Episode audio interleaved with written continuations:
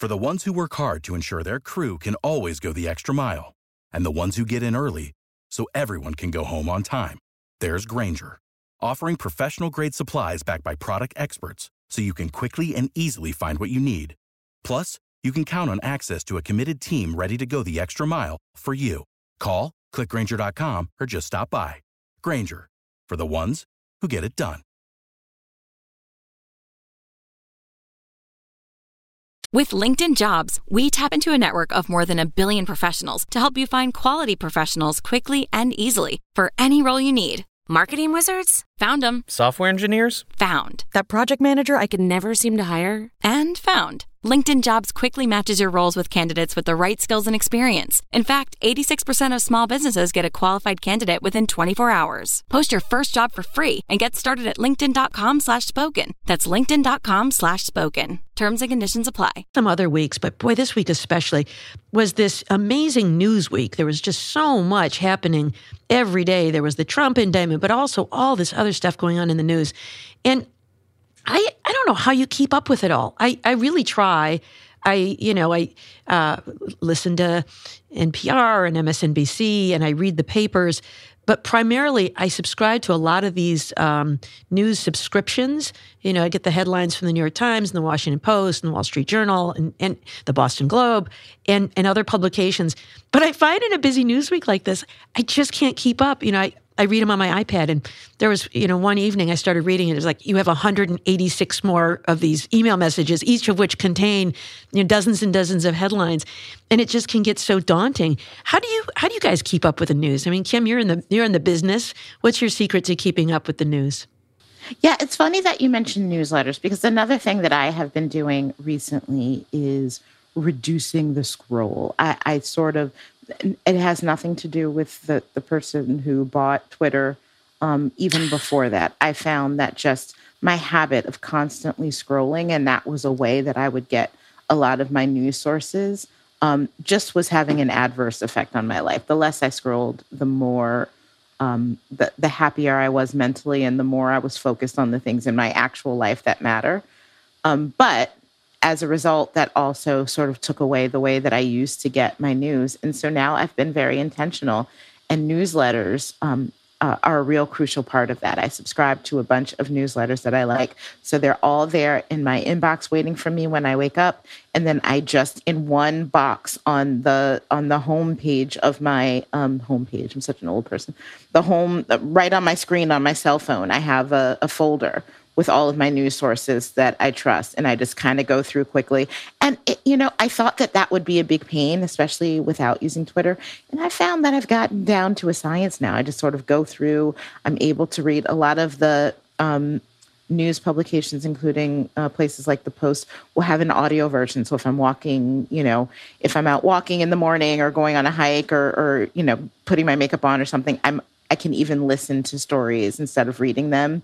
Um, but I have found that to be really good. And and also for context, two of my favorite newsletters aren't just about giving the news, but giving crucial context that I find really helpful. One is by Jamel Bouie uh, at the Times, who is just really brilliant in the way that he dissects, uh, just sort of, you know, distills down an issue and makes you listen to it in a unique way. And another is my colleague Renee Graham at the Boston Globe has a newsletter. It's relatively new called Outtakes and I recommend that people get that, uh, subscribe to that, because that's also a good example of that.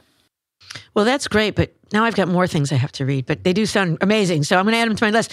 But speaking of good newsletters, I mean, Joyce, you have your Substack, uh, Civil Discourse, which is excellent. And I, I add it to my list and I subscribe to a few other Substacks as well, which are great. But have you come up with any uh, strategies for being efficient in your consumption of the news? Um, our text loop because we usually alert each other to big developments. That's true. I rely very heavily on you guys. Um, I'm exhausted listening to Kim, and I sort of bow down to um, the way that she handles this. I think it's a big, um, it's a really important decision. I think it's important to be deliberate.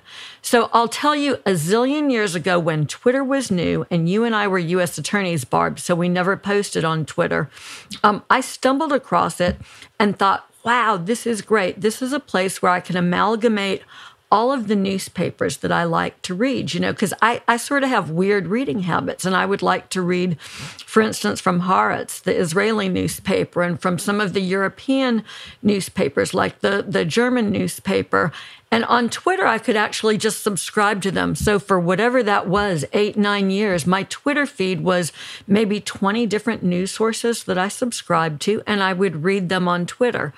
Um, I really loved that. It was really helpful to me. You're right. The mo- the news moves so fast now, and it's so difficult that that's hard to do. So I use a sort of hybrid. I have some reporters who I really trust and rely on. One of them is your husband, by the way, Kim. And I put there when they tweet, I get an alert. And I will try within reason to go ahead and, and immediately read their new reporting. You can't always do that, right? If you're in a class or doing something, they pile up and, and then you read them all at once. But something I do consistently is I start my morning by reading the news. I still use that same collection of, of newspapers, and now I've added some journalists who I really like to hear from. And um, it sounds sort of silly, but I start most mornings with a couple cups of coffee, sitting down at my chicken coop, um, and I try to read without interruption to start my day. Well, those are inspiring stories. How about you, Jill? How do you manage to? You, you always know what's going on. How do you manage to stay informed? It's not easy, and part of it is a psychological mindset because sometimes, like this week, when you're just deluged with news and not all of it the news you want to hear, it's just I have to sometimes just take a break and either go and cook something or take a break and watch a rerun of Stephen Colbert or something like that. But I think the way that I do it is I have sort of curated a list, much like all of you, and there are three newsletters that I rely on Joyce's, of course. Um, Thank you. Hubbell's as well, and um, Heather Cox Richardson's. And all three of those are at the end of the day, though. So, how do I stay current during the day? It's really by Google Alerts, and I follow a lot of columnists whose opinions I really rely on. And of course, I get alerts from all the newspapers I read. And that's how I stay current. And then one of the best ways is, as you've mentioned, is the text that we exchange, but also I have a group called the Quints, and they are always alerting me to great articles, great news stories. When I say great, I mean important because they aren't all great. A lot of them are horrible. And a newer friend uh, who is a journalist and who sends me some of the best information. Um, in fact, she's the one who sent me the statement of facts when all of us were focusing on the Trump indictment. She sent me the information that was really the key piece, which was the statement of facts. So it's friends and newsletters and just taking a break so that I can then absorb all of it. All right. Well, I'll try to take all that good advice to heart. Thanks. Also, it helps if you don't need sleep. Can I just echo what Jill's saying about friends? Because I do find that talking about the news with my friends, and, you know, like all of us, I have a couple text groups on my phone of friends from different parts of my life really, I think that there is value um, in talking this through with good friends, which is sort of why we do this podcast, right? Yeah, I think that's right. Help uh, uh, get a reality check in the sense of normalcy sometimes when the world seems like it's careening out of control. I know I enjoy processing all of it with all of you.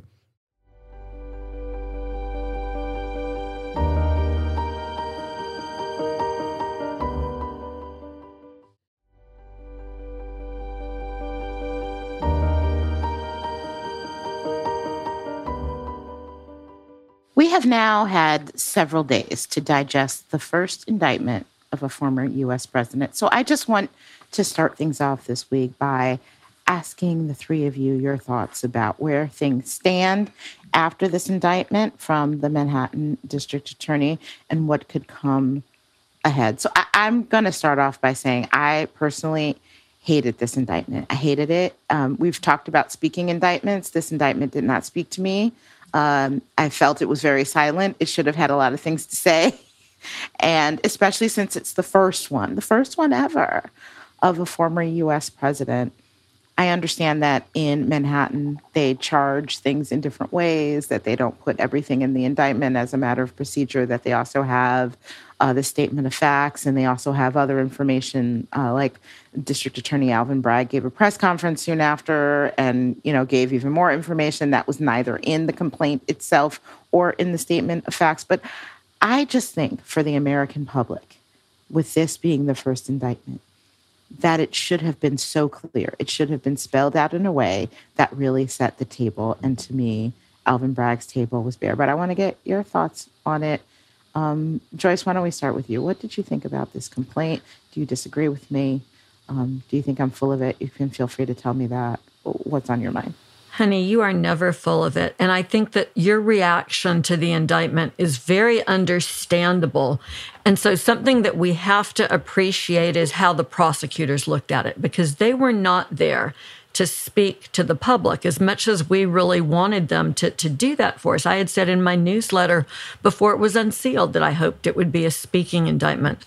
What the prosecutors in Manhattan did was they conformed to their local practice. And that's very important because consistency is a virtue for prosecutors. Treating Trump like they'd treat any other case matters. This is their form indictment for these kind of cases. They used a statement of facts like they often do. And what I've learned more about in talking to friends who are litigating in that jurisdiction is that when things really open up is during discovery, when defendants, in essence, will get something very close to open file discovery.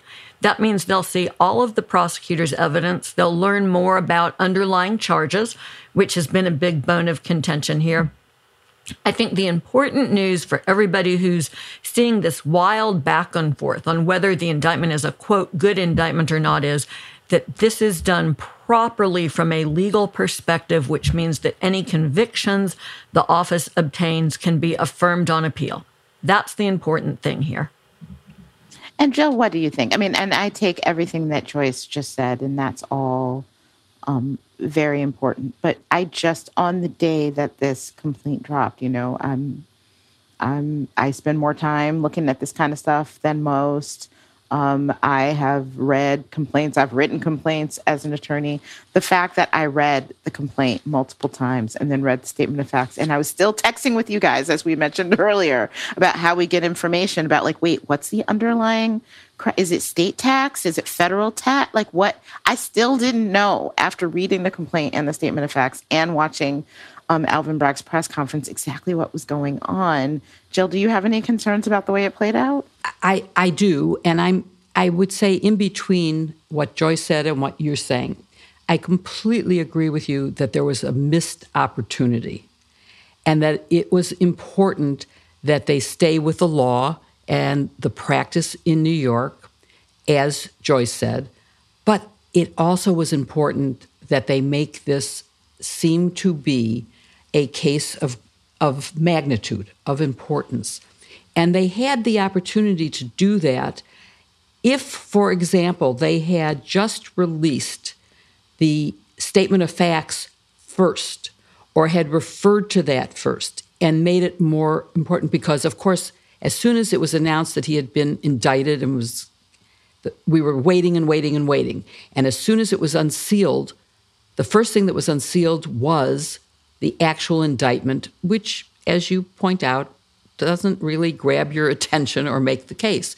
If you look at the statement of facts, where it starts with the defendant, Donald J. Trump, repeatedly and fraudulently falsified New York business records to conceal criminal conduct that hid damaging information from the voting public during the 2016 presidential election. That puts it all in a very different context for me.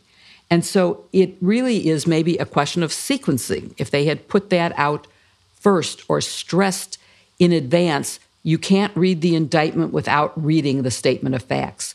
It would have made a difference. And I think that while it's important to make a case that is like every other case, this is not like every other case. And you have to take that into account.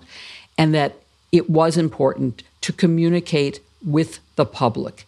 And even if that had been to say just to journalists who were going to be covering it, when you get these documents, look at the second one first. That would have helped. So I think they did miss an opportunity, But this is New York practice, and that's it's worked in every other case, and he's gotten convictions in all the other cases, and ultimately it gives more flexibility. You know, as a prosecutor, I have to say this is really a good method because you don't actually have to declare what the elevating crime is until your opening statement. I couldn't believe that, but I, I talked to Dan Horwitz, who's now a new MSNBC commentator and is the son in law of one of my law school classmates, um, and really came to understand how it works and how this benefits the DA and does not hurt the defendant because the defendant will get the discovery and have everything that they need. Yeah, and I appreciate that, and I, I do understand that. That I, I've talked to other folks, other lawyers who said, you know what, this is good. This gives um, the district attorney a lot of flexibility. They're able to make their case, and they don't have to do it right now. But at the same time, I worry that that would only give more fuel. Um, you know, whether or not it's warranted to these claims from Trump's side that no, this is just a you know they're making this up as they go along. This is just a political attack and they don't even have a they don't even have their theory of prosecution straight yet. They just wanted to they just wanted to charge trump. Barb what what did you think about it? Well i think it's an absolutely valid prosecution. Uh, alvin bragg in his remarks uh, talked about how uh, since taking office, he's charged this particular crime 29 times, and they consider it a serious crime in New York to falsify business records. New York is the financial capital of the world, and having integrity in business records matters. And they would charge anyone else with this crime. And so the mere fact that this is a prominent political person should not prevent them from charging Donald Trump in this instance. So I think the fact that they charged him is absolutely valid. I think the fact that it comes first is only because that's the way the cases fall out. You know, they're not coordinating with Fani Willis and DOJ about who gets to go first and which one. I think by, by the end of this, we will see the case in Georgia and federal cases, if they're going to be charged, charged before this case comes to trial. So eventually, um, I'm not sure anyone's going to care which one came first. Um, so I'm not sure that I, I hear that criticism a lot. And I'm not sure that that's one that ultimately is going to matter. But I don't like this charging convention in New York. Um, I, have looked at New York case law, and there actually is a case called um, People versus Mackey that says a prosecutor does not need to articulate the underlying crime. At least that was in a burglary case. And as you all know from law school, burglary is defined as uh, breaking into a dwelling with intent to commit a crime therein, a felony therein. And in a burglary case, New York prosecutors were not required to define what that felony was, and they said it would uh, it would cause confusion uh, by the jury and hair splitting as to what intent is required because they want the jury to focus on the intent with the breaking and entering, and they don't want to have to do a double intent thing with what's the mens rea required for the underlying crime that he intended to commit inside, and so. Uh, as a result, it's not required in New York. But the idea that um, don't worry, Trump, you're going to find out by the time of the opening statement strikes me as um, not the way we want to uh, conduct criminal prosecutions in this country, providing fair notice to a defendant so that he can prepare his defense. So I don't love it. You know, imagine if this were a felony murder case. Uh, you know, if you're charged with a felony, you can also be uh, convicted uh, for a death that results. Could we charge someone with felony murder without specifying what the felony was? Like, I don't think so, right? Because you have to be prepared to defend yourself. So I don't love this. I know it's the way it's done, and I know it's so, it's kosher under New York law, but I think um, uh, I don't know if it's going to fly. It might even be a violation of federal due process. I don't know if it's ever been examined and scrutinized in the way that it will be in this case. So we'll see how that comes out. But in terms of the fact of the prosecution itself, and I also think those problems can be cured and likely will be cured by the time the case comes to trial. I agree with I agree with all that, and I just want to be clear. I'm not saying that I don't think these charges should have been brought. I do.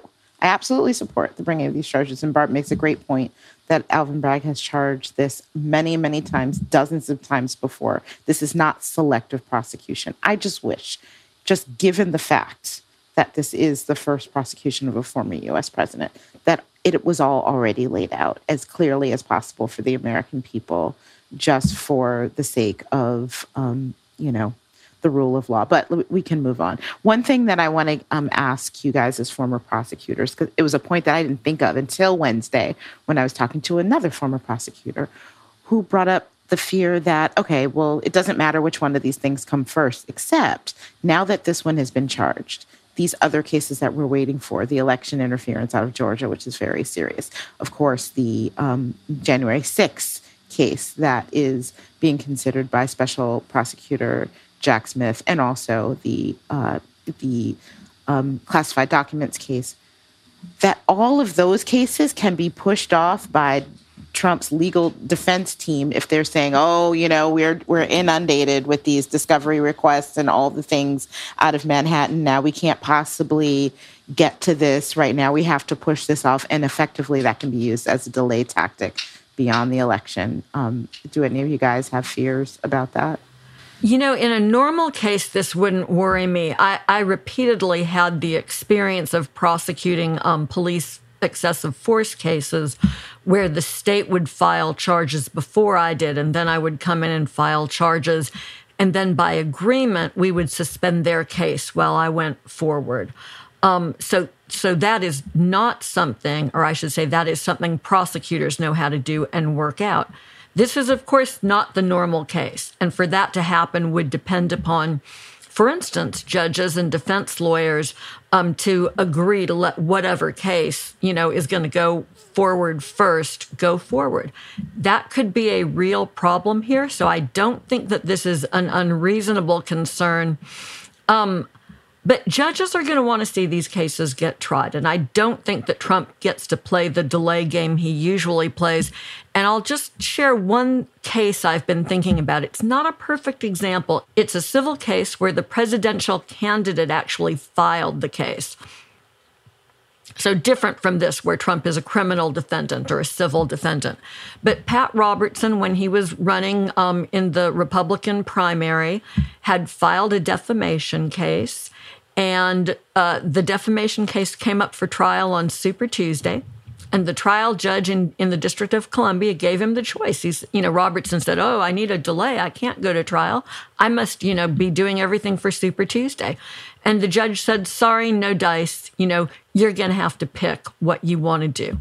Trump's situation is different I think the thoughtfulness that the judge gives to the situation is the same. You don't get to play games when you're a defendant in a criminal case. Get your ducks in a row and go to trial. Well, I, I want to go back to first the earlier question about uh, everyone saying, you know, gee, I wish this wasn't the first case. I, imagine if it was the last case. Everyone would be saying, oh, why bother? Look at all those other great cases. This shouldn't be brought. And I'm of the viewpoint that every crime deserves to be prosecuted. And it doesn't matter what it is. And just because you commit murder, if at the same time you're beating up a different victim, you don't get a pass on the person who you beat up because you also murdered his colleague. And in the same way here, you don't get a pass on this crime because you committed other crimes that people somehow think are more important. But to answer this question, um, I do think it could be an issue where there will be some resolution that will be uh, agreed upon. And whether this one is going to be a quick and easier case to try and will go forward first and be done with. I mean, don't forget, by the time any of these come up, and assuming that there are three other potential indictments coming, there is still two civil cases pending right now that are going to take a lot of time. Is he going to use those to say, I can't defend myself against crimes because the Attorney General of New York has a case against me where I could lose a lot of money? And I have a case where I could be declared a rapist as well as fined for defamation. So he's got his hands full, there's no question. But just because you're a multiple serial criminal doesn't mean you don't have to go to trial on everything that you've done. So it's going to have to just be worked out in a way that is good. And if the DA feels that the Georgia case is something that should go forward first, or if there should be an insurrection case, which could be something that would bar him from running for office, everybody might say, I'm holding off on my case. And I don't know that a judge wouldn't agree to that. So I think it's something that can be resolved. Barb, do you think that Trump's team will be interested in not using this as a delay tactic? oh, I think they're going to use a delay tactic as much as they can. Um, if they can get it like right up until the eve of the 2024 election, you know, they can say we don't want this to be an issue. And then, of course, if he wins, then he's the president, and you can't, you know, charge a sitting president and all that sort of stuff. One, I will add one thing about this though that might be useful uh, for people to know is that unlike some of these uh, investigative proceedings where we saw Trump utilize the appellate process for for delay. Uh, I mean, I remember like when uh, when Cy Vance was trying to get these records from Mazars, and Trump would appeal all, all, the way up to the Supreme Court. And then, even when it got remanded, he would push the test of what they had articulated and send it up to the court again. And years went by, you know, which is what part of the reason it took so long to charge this case. When it comes to a charged case, there's something known as the final judgment rule. That means that for most matters, the defendant cannot appeal uh, interlocutory, you know, kind of intermediate issues. So if he files a motion to dismiss and he loses, for example, the, all those appeals just get saved up until the end. And so that's one way that once a case gets started um, in, in, a criminal case, it does not drag out sometimes the way we see uh, other pretrial matters, investigative matters, or civil matters. Yeah. So just lightning round. If Donald Trump is on the ballot before these cases resolve, this is a question that we've gotten from a lot of listeners too if these cases are not resolved yet and he's on the ballot, what happens, Barb? He runs, he's a candidate. Nothing prevents him from um, running or even being elected president. So I imagine he will use it as a campaign tactic, and there's nothing in the law that prevents him from even winning and serving as president. It, I, Barbara's right. And in addition, he can serve as president from jail. There is nothing that bars him from that except for the good sense of the American people not voting for someone who is under indictment for multiple cases. But nothing in the law would prevent it. You know, Barb and Jill are dead on the money. And I saw you sort of blow back in your chair, Kim, while Jill was talking, which is everybody's reaction, right, to this notion of convict president. It's just so beneath us as a country. I have, um, I'm just going to have a moment of optimism here. I have so much faith in voters in America. Look, we have a lot of ways of holding people accountable, right? The criminal justice system, which has as of as of yet not succeeded in holding the former president accountable. The people who succeeded at that were the voters in 2020 who refused to return him to office. American citizens who turned out, who voted despite incredible impediments that Republicans in red states tried to impose on their right to vote they kept that man from staying in the White House. I am confident that Americans will do that again.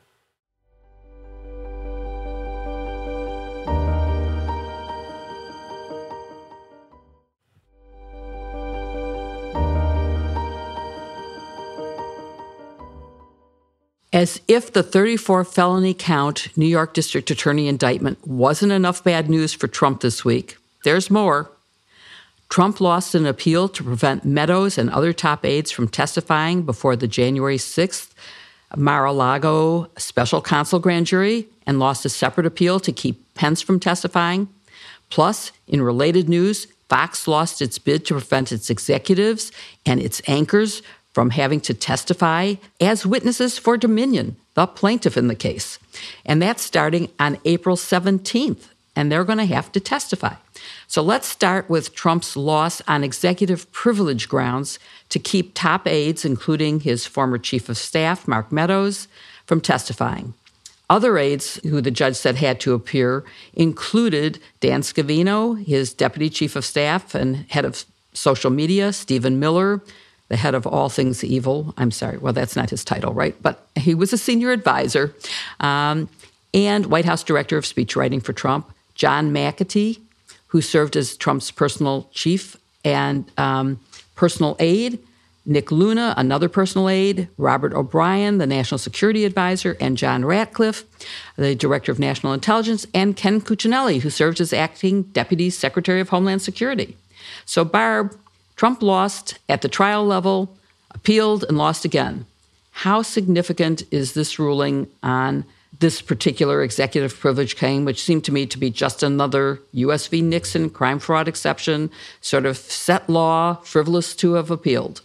I think that's right. But every time we get one of these rulings, I think the law becomes more deeply ensconced that this is the law of the land. Uh, you know, you you were there for the Nixon case when the U.S. Supreme Court held uh, and, and, first recognize that executive privilege exists. It is not in the text of the Constitution. So I don't know what all these textualists are doing, saying uh, executive privilege is even a thing, right? You know, when it helps me, it, of course, there's a thing, and when not, when it doesn't, uh, I don't see those words in the Constitution. But um, the Supreme Court said, yeah, you know, it's all part of the executive privilege. We need presidents to be able to receive candid advice from their aides. And so ordinarily, those conversations will be privileged and you can't talk about them later. But the court in Nixon said it's a qualified privilege, which means in some circumstances, they will be outweighed by more important matters. And it's the country's interest that we look at, not the interest of an individual who happens to serve in the office of the presidency. And so, as in Nixon, they said there uh, there was another adage that came into play, which is um, the government is entitled to, as they said then, every man's evidence, every person's evidence. And so it, that was a stronger interest than this qualified privilege. And so in Nixon, the privilege had to yield because a grand jury was interested in information. And now what we're seeing is Trump is just kind of etching that law deeper into the stone because he's raised this issue many times now, and each time a court has rejected it under that same reasoning of U.S. versus Nixon. And so I, I, think, as you say, to raise these arguments now is now becoming kind of frivolous. Like we know where the law is on this. I suppose there's always some value in a court assessing the value of the privilege in a particular case so that there is not you know some frivolous request to pierce the privilege but uh, i don't think any of these can be described in that way at all. Uh, there's a legitimate grand jury investigation going on and these aides were people who were present um, with the president at the time all these events were being discussed. And so i think getting these people in the grand jury is a really significant milestone in the case. So and i'm hoping of course that this will prevent trump from trying once again to take this up again for an emergency order from the Supreme Court to further delay this case, uh, and that it'll finish this claim of executive privilege in criminal investigations. But let's move to assuming that it doesn't get further delayed. How significant is the testimony that we can expect? What kind of questions do you think these witnesses are going to be asked? And what are we going to learn from them? I think that uh, many of the things they'll want to ask them about their conversations with Donald Trump. I mean, Mark Meadows, my gosh, he's the chief of staff and he is present at all of these meetings between Donald Trump and key influencers like John Eastman and Mike Pence. And so I think that uh, he is very likely to have information that could be useful. I mean, st- same with, with Stephen Miller, uh, Dan Scavino was the deputy chief of staff, all of these people. And I also think that even if they don't have new information that is not already known to the team, it is still critically important to put these people into the grand jury to lock them into their story. What you don't want to happen is you think you know the whole story and you proceed with the trial, and then one of these people testifies on behalf of the defense and says, You never asked me about any of these things. I've got a brand new defense you've never heard of before. And so this locks them into a story now before they can all get together and come up with some, you know, cockamamie defense that no one has ever explored before. So, uh, very important, even if they have nothing new to say, just for that purpose alone. Excellent. And Joyce, let's look at the efforts to keep former Vice President Pence from testifying. Trump tried to stop him on executive privilege grounds, and Pence used a different argument. He used a um, legislative privilege, claiming he was now part of the legislative branch because he was going to be president of the Senate on that day. And um, he, Trump, of course, lost, and court struck it down quickly. I am hoping that that's the end of it. So maybe we should look more at what happened with Pence's argument because he didn't lose completely. He actually was vindicated, at least in part, on that argument. He lost it in part, but uh, he's now said he won't appeal. He, Pence, won't appeal the ruling.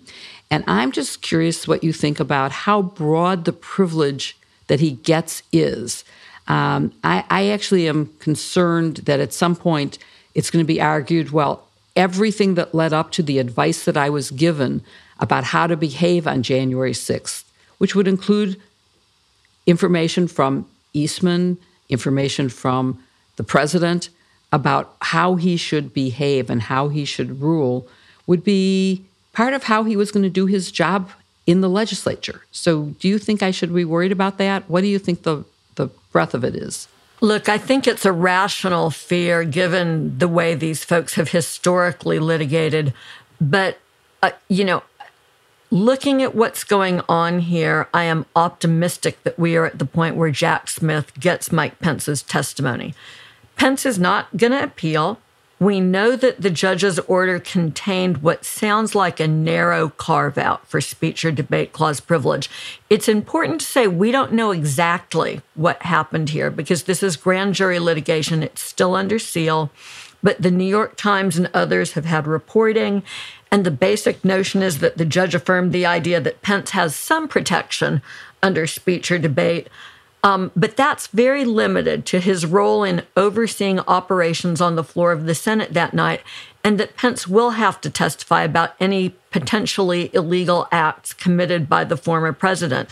I think to Barb's point, this gives Jack Smith the opportunity to get what he needs. Will it involve some litigation and some back and forth over what questions Pence will answer? You know, only time will tell. But here's the political reality if you're Mike Pence, and I don't mean to be a political commentator because I'm not one. Mike Pence, I think, though, it's dawning on him that he is not going to emerge from the primary as the Republican Party's nominee. He has only one path forward to having a legacy, and that's telling the truth here and helping to end this you know, sad administration, Trump administration that he was a part of. He can be 20 years from now John Dean, who was the hero, or he can be one of those footnotes, the people that folks talk about in, in whispers who permitted a corruption of our government. That's the choice he faces right now.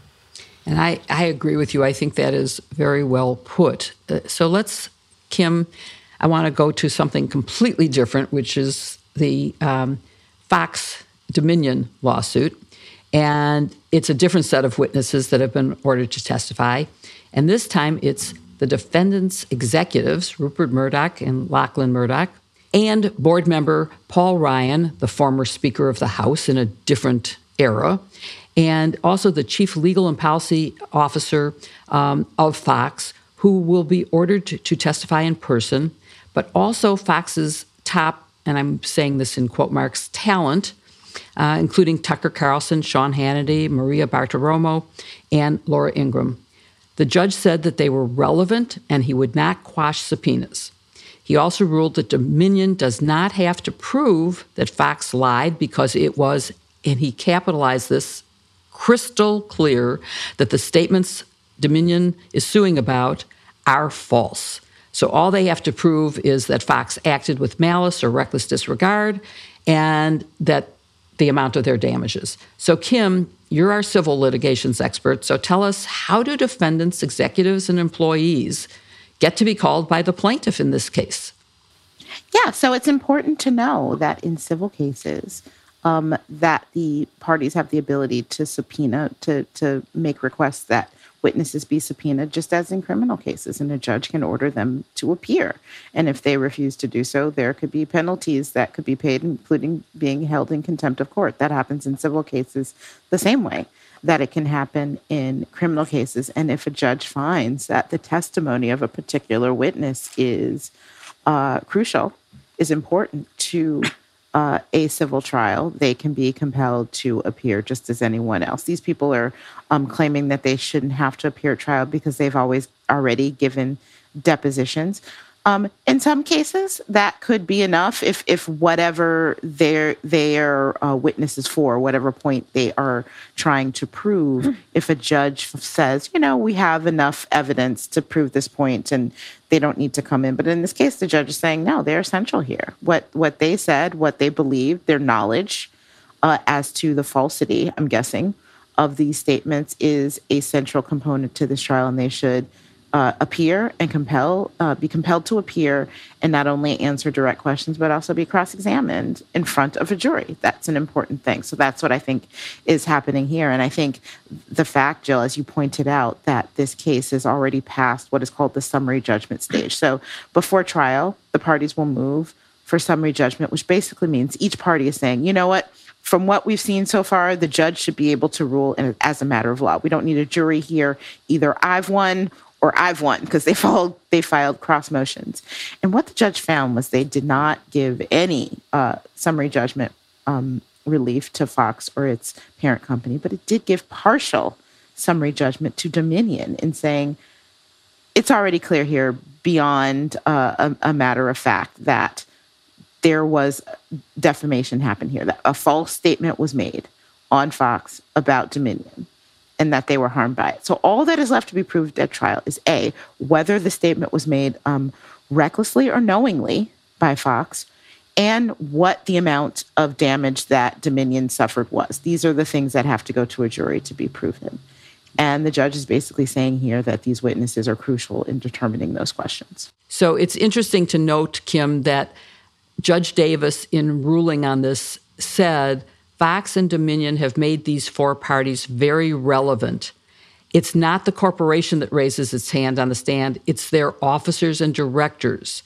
So that's why he ordered them to have to testify, even though they're, uh, you know, part of the family of the defendants. They aren't the defendants, they are the representatives of the defendants, and they get to testify. So, given that they are now ordered to testify, what do you expect Dominion to prove through all of these witnesses? So, the key factors here, both for uh, proving their actual damages, in this case, as we specified before, and also punitive damages, which is something that's on the table here, is whether there was actual malice, which is whether the statements that were made were either made recklessly without regard to their truth or falsity, or were made knowingly.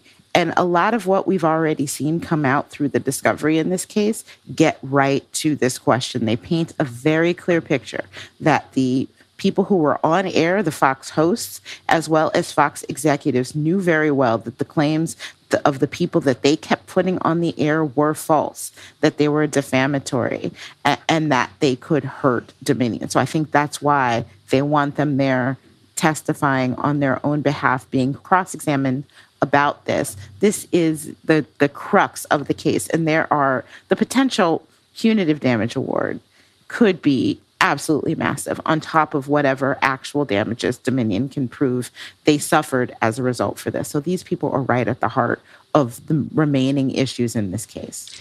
It will be a fascinating trial. I can't wait to follow it.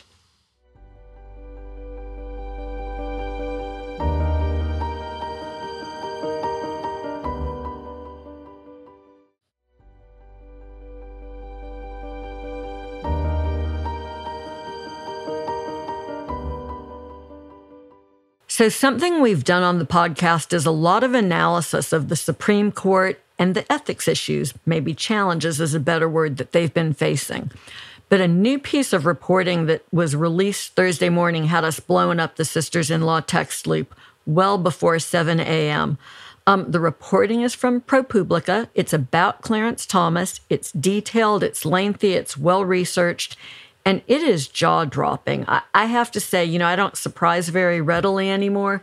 This was something else. Kim, tell us about it. What did Justice Thomas do?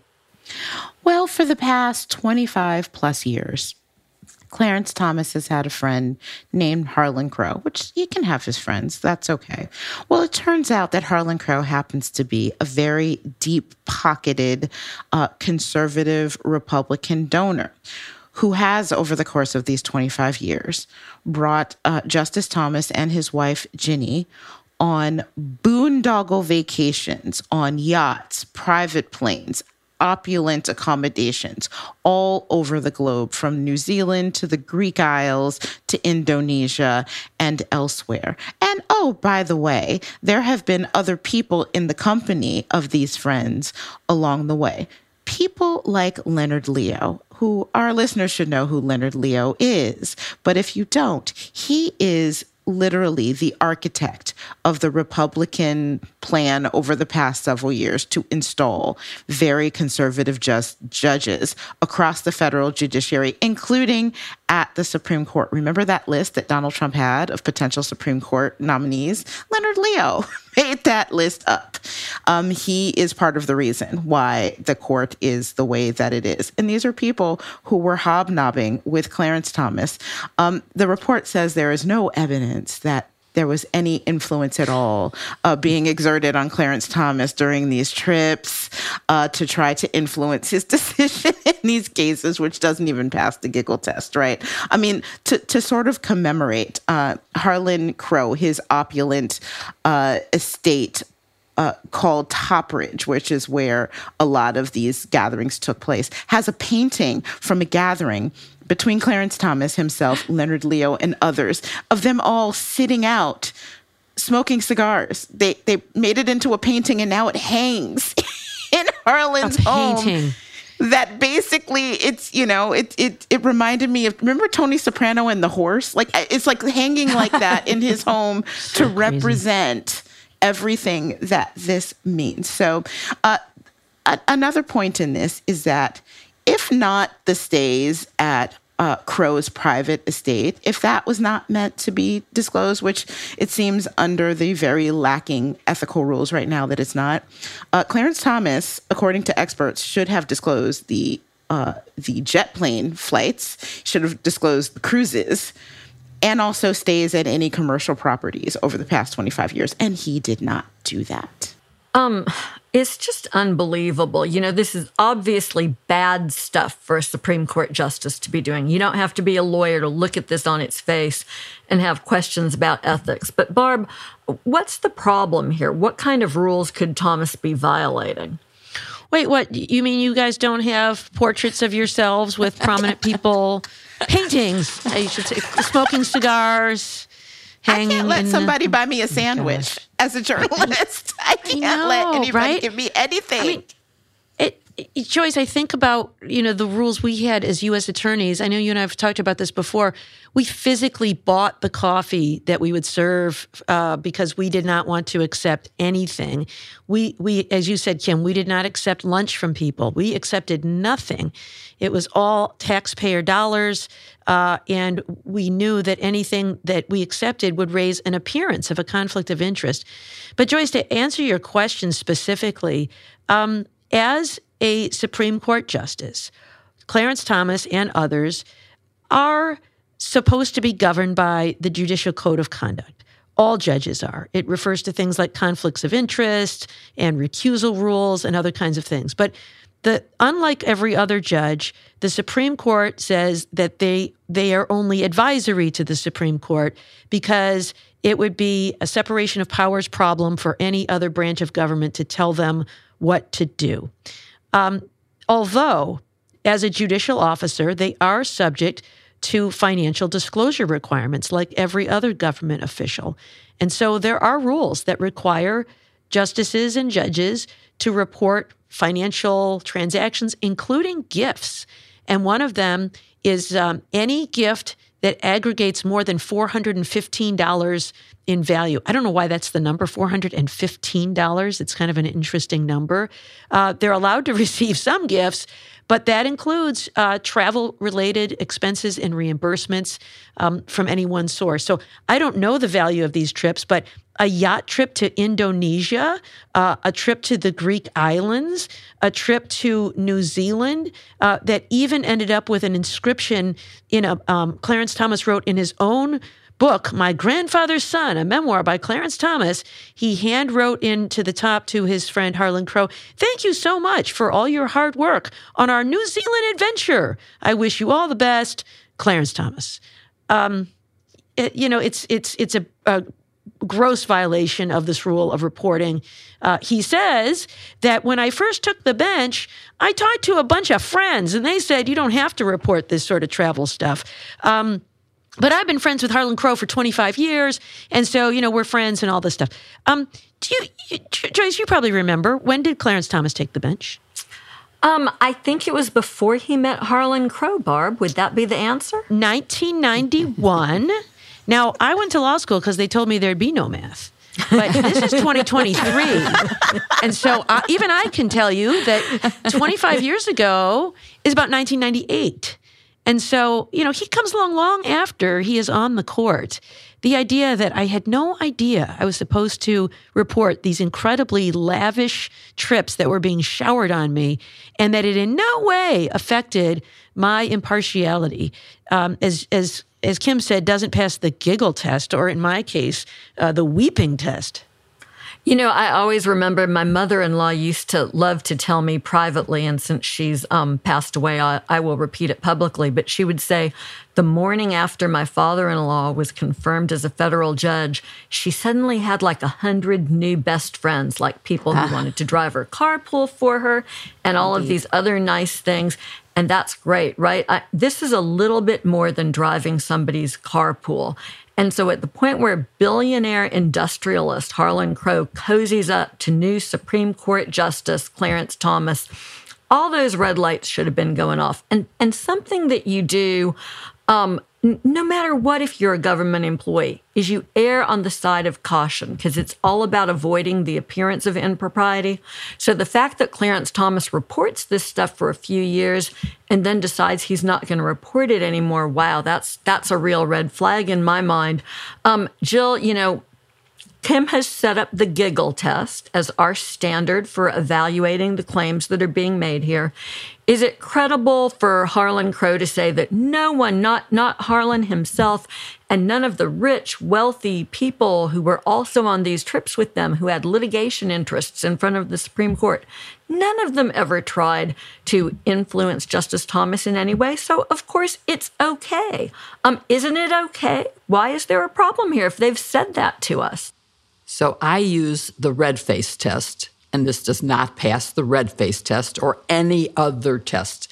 No one listening to this podcast could possibly think that there wasn't at least the appearance of conflict of interest, the appearance of impropriety, and that it's especially hypocritical because, you know, all those uh, videos he recorded saying, I like the simple life. I prefer the Walmart parking lot to the beaches. That's the kind of guy I am. Sure. And by the way, Barb, you said you didn't know how much it cost. ProPublica did estimate the cost of one of the trips, and it was one half million dollars for that particular trip. And that's just one that he did over multiple numbers each year for over 20 some years. So the amount of money he's collected from this new friend, new friend who said, Oh, Supreme Court Justice, but I could get him, and then puts him into a room with what are only some of the most active campaigners for right wing positions. So, no, it isn't credible to say that it didn't appear bad or that it wasn't bad. And we talked last week about the newest rules that have been imposed, and it is absolutely clear now that even if someone is your friend, you have to report transportation by yacht or by private aircraft. Uh, or for that matter, I suppose, even if they reimbursed you for commercial, it's no longer that it's just personal hospitality. So he's clearly violated the rules in the past and is certainly violating the rules now. You know, there's a wonderful column this morning in the Washington Post from Alexandria Petri, who I think is a, a lawyer in recovery. And she writes in Justice Thomas's voice, um, based on what we've learned in this reporting. And she concludes her piece by saying, I prefer to be where the rest of you, the rest of us, love to be, which I assume from how much time you seem to spend there must be the parking lot of Walmart or an RV park. Yes, that's all I wish, the simple life. So you see, I could not possibly disclose any of these things, for they were not blessings but curses. These are the weights I must bear in my position. if someone with the power I wield were not meant to accept these heavy burdens, surely we as a court would have adopted a formal ethics code. um, so just straight from uh, the justice's mouth. Wow, this is this is just a shocker, though. Um, Kim, you know, Justice Thomas issued a statement today, and that's something very unusual for him to do. Doesn't ask questions on the court, doesn't justify anything he does in public. But in this statement, he said he followed the rules, and if new rules were passed, he would follow them too. What do you make of that? okay, I want to read two parts of the statement, uh, which I find we're doing a lot really, of reading today. really interesting. Uh, part of it, he says, quote, early in my tenure at the court, I sought guidance from my colleagues and others in the judiciary and was advised that this sort of personal hospitality from close personal friends who did not have business before the court was not reportable. Okay, this is Wait, who do you speaking. think he went to for guidance on whether he could take trips with friends? Could it have Notice. been um Justice Scalia. Hey, uh, Antonin Scalia. yeah, absolutely. That's like, who you got the advice from. Yeah, it's fine. Scalia was like, Scalia. oh yeah, I do it all the time. Out. You're yeah. good. You're good. I might even die in one of these junkets with some friends that are putting me up at fancy places. Who knows? Yeah, he doesn't say who it is. People in the judiciary. He said colleagues and others in the judiciary. He doesn't even say who he talked to. Again, that to me says we need strict, clear ethics rules for the Supreme Court. He also uh, later said um, he's in, he's endeavored to endeavored to follow those rules, as Joyce said. Uh, these guidelines are now being changed by the judicial conference. And he goes on to say uh, that he would adhere to the new guidance as he did in the past. So, first of all, this is important to note the guidance was not changed. It was clarified that, yes, you too, Supreme Court justices, must follow this guidance that was already in place that said you must report transportation. You must report when you stay in a commercial lodging place. You must report all of these things. We, if we weren't clear enough before, we are now being explicitly clear. So, which that means that he violated these guidelines. The problem is there has been no enforcement at the court. There is still no enforcement at the court. And that at most, what the judicial conference was doing, this board was saying, hey, we know we can't make you, but we're just at least speaking up and saying, this is what you are supposed to be doing. This is what you have always uh, have supposed to be doing, and this is something that you ought to do from this point on at least. There's nothing we can do to stop you if you don't, but this is what you ought to be doing. So I think uh, Justice Thomas is trying to be a little too cute by half here. And I think we need to put a uh, painting, a link to the painting on our show notes because it is an amazing painting in which a bare chested Native American man is reaching to the heavens, standing statue, above yes. this group of people smoking cigars. It, it's and, and the fact that it's a painting, it's not a photograph. It's an right? actual commissioned painting. Yes. It's it's so outrageous. It is so ridiculous. Oh and the fact God. that he's gotten away with it for all these years and that he is going to keep on getting away with it because Justice Roberts isn't going to do anything about it. Are you, Justice Roberts? I don't think um, Justice Thomas is being too cute by half. I think he's being too cute by half a million. Know, it makes me so sad that all we can do is laugh about this. If we didn't yeah. laugh, we'd be crying, right? The they Supreme would. Court's reputation with the public is bottomed out. Uh, the Chief Justice doesn't seem to know what to do about it. And he's got some runaway, you know, Thomas, I think, is by far the worst, but he's got some runaway justices. Um, here's looking at you, Sam Alito, and your mm-hmm. lovely trip to Italy last summer. It is really a sad time when we need to have confidence in this institution, and instead we've just got guys who are milking it for all it's worth. Yeah. When, when a leader of the Federalist Society is in these private resorts with a member of the Supreme Court, that's all you need to know.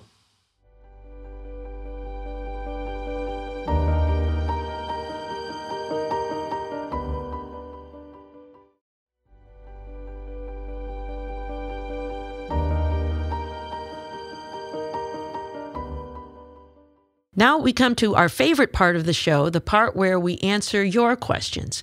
If you have a question for us, please email us at sistersinlaw at politicon.com or tweet using hashtag sistersinlaw. If we don't get to your question during the show, please keep an eye on our Twitter feeds throughout the week where we'll answer as many of your questions as we can. Our first question comes to us from Kyle in Madison, Wisconsin, who writes Voting to expel members of the Tennessee legislature seemed like a gross overreaction to their protest of inaction over gun laws. Is this a violation of any First Amendment or equal protection rights? Joyce, let me start with you on that because I know you wrote a, a great st- Substack newsletter on this very topic. Pretty shocking events um, in Tennessee over the past couple of days. Yeah, I mean, there's very clear case law, a unanimous Supreme Court decision that says you can't do what Tennessee did. It violates the First Amendment rights of the state legislators. I don't want to make that precedent seem more clear than it is, because in that situation, which involved a Georgia legislator named Julian Bond, he was voted into office and the legislature refused to seat him over some comments that he made that were against the Vietnam War. So it's a little bit different of a situation. But I think the case law holds up very well, saying that the First Amendment is not meant to cut off political debate, that our elected representatives need to have at least the same amount of free speech that citizens have. Seems clear to me that this would not hold up in court if there were a challenge.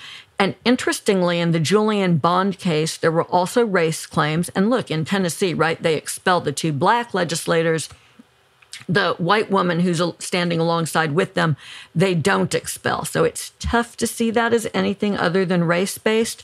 In Bond, the court does not consider the race argument because they don't have to. They've already ruled in Julian Bond's favor on the First Amendment argument. I think independently, though, as a race claim, this would hold up too. What Tennessee did was wrong. Jill and Kim, you, you have any thoughts on this one? I, I'm completely outraged. I just have to say my my blood pressure went up. Watching the proceedings yesterday was one of the worst things I've ever had to watch. And the racism was obviously quite clear when the white lady stays and the two young black legislators are removed for the same behavior. Um, at first, I, I looked at the Julian Bond case and thought, well, this is absolutely precedent, no difference. But Joyce is right not even so much because it was a question of not seating someone, but because this was a question of they apparently may have violated some rules of the legislature by taking to the podium when they weren't allowed to.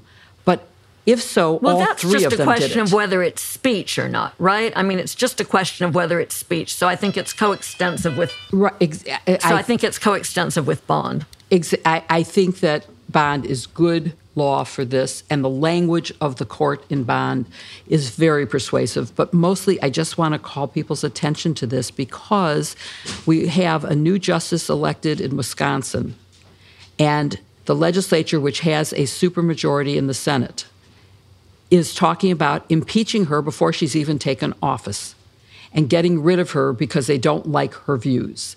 And we have other examples that are just as bad. And I think that this is where democracy ends if we don't come out and stand up to this. I've tried to reach out to Indivisible to see if there's going to be a mass protest like there is in Israel or in France over issues, because I want to be in the front line of this fight. I am outraged that this could happen in America, that someone who was elected by their constituents is put out of office by a opposite party majority. It's just outrageous. Hey Kim, I'd love to hear your voice on this. Do you have a view? I, I do, I, and it's what it's what Jill and Joyce have already said. I, Yeah. I can't think of anything else that I can add that they haven't already covered. It, it is awful. Yeah, I mean, I get that you can have rules and say the decorum and the rules of the house are that you, you know, here, here's who gets to speak and the order in which you speak, and you're out of order. But the idea that that would result in expulsion strikes me as in, incredible overreach. And there's actually a, a Tennessee um, provision that permits legislators to protest. So I think it's very arguable whether this actually violated the rules in the House or not in the first place. Well, I, I think I think it's not the last we're going to hear about this. Let's hope not.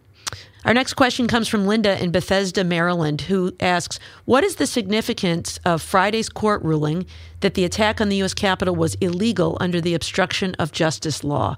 Well, I think this is an important ruling. Now, if the court had ruled the opposite way, it probably would have been even more remarkable. But you, you may know that um, there have been a number of different judges who have been asked to decide this question. Many of the January 6 defendants have said that uh, my physical attack of the Capitol does not violate the obstruction of justice statute. That can only be violated by using financial documents.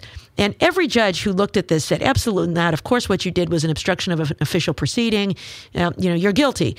But one judge in the District of Columbia agreed and dismissed a case on that basis. So it was that decision that was appealed. And now the D.C. Circuit Court of Appeals have said, of course, it's a violation of the obstruction of justice statute to uh, disrupt uh, Congress on the day they're counting the votes for the presidency. So it, it, it, helps in those particular cases assigned to that judge. But what I, I think the real significance is, it makes it very clear that this is a crime that could potentially be used against Donald Trump when Jack Smith goes forward, if he does, uh, on the January 6th investigation. Um, and our third question comes from Robert in Canada, who writes Given the development of a bill in Georgia, uh, the state legislature there, um, would this bill potentially allow for the state legislature to remove Fani Willis as the lead prosecutor in the Trump case? Jill, you want to take a stab at that one? Yes. Um, the bill is not just a question of removing her as the lead prosecutor in the Trump case. The bill would allow her removal as the elected officer that she is, in the same way that a case in Florida, where the governor removed uh, Andrew Warren as the elected district attorney on grounds that he wasn't going to prosecute rape cases. Uh, I'm sorry, uh, abortion cases, I think was what he wasn't going to. He was going to use his discretion in setting his priorities. So this law, which is likely, you know, to become law, doesn't actually take effect until 2024. So in terms of the actual Trump case, if Fani Willis hasn't indicted Donald Trump before 2024, then she's never going to do it. So it's not going to actually have any impact on the prosecution of Donald Trump for interfering in the uh, presidential election. But it is something that gives power to the legislature to remove elected officials for reasons that I don't think fall within what would be constitutional for them to do. Thank you for listening to Hashtag Sisters in Law with Kimberly Atkins Stohr, Jill Wine-Banks, Joyce Vance, and me, Barb McQuade. You can send in your questions by email to sistersinlaw at politicon.com or tweet them for next week's show using hashtag sistersinlaw. As you all know by now, hashtag sistersinlaw are going on the road. Come and join us as we record the podcast live on stage. We'll be discussing the legal topics of the day and answering your questions. We're starting off in Portland, Oregon on May 12th, New York City on May 19th, and Washington, D.C. on May 21st. There are still some tickets left. Hurry because they're going fast. Go to politicon.com slash tour to get your tickets today. We can't wait to meet you. Please support this week's sponsors, HelloFresh, Osea Malibu, Helix, Calm, and Honey. You can find their links in the show notes. Please support them as they really help make this show happen. To keep up with us every week, follow hashtag Sisters-in-Law on Apple Podcasts or wherever you listen. And please give us a five star review. It really helps others to find the show. See you next week with another episode. Hashtag Sisters in Law. Like ticket machine that everybody was trying to use to buy a ticket out. And I'm just like, oh, this is never. So I, so I see somebody in an Amtrak uniform walk by. I'm like, what do I do? I just want to get to DC. I just need to get to DC. And you go, oh, well, it'll either be this door or that door. When the train arrives, just get on the train. Like to figure, buy the ticket on the train. Like, cool. And like literally five minutes later, where I'm standing, it says next train to DC. Boarding here, I go down the stairs. I get on this train. I had not bought a ticket. I didn't have anything. I get a seat.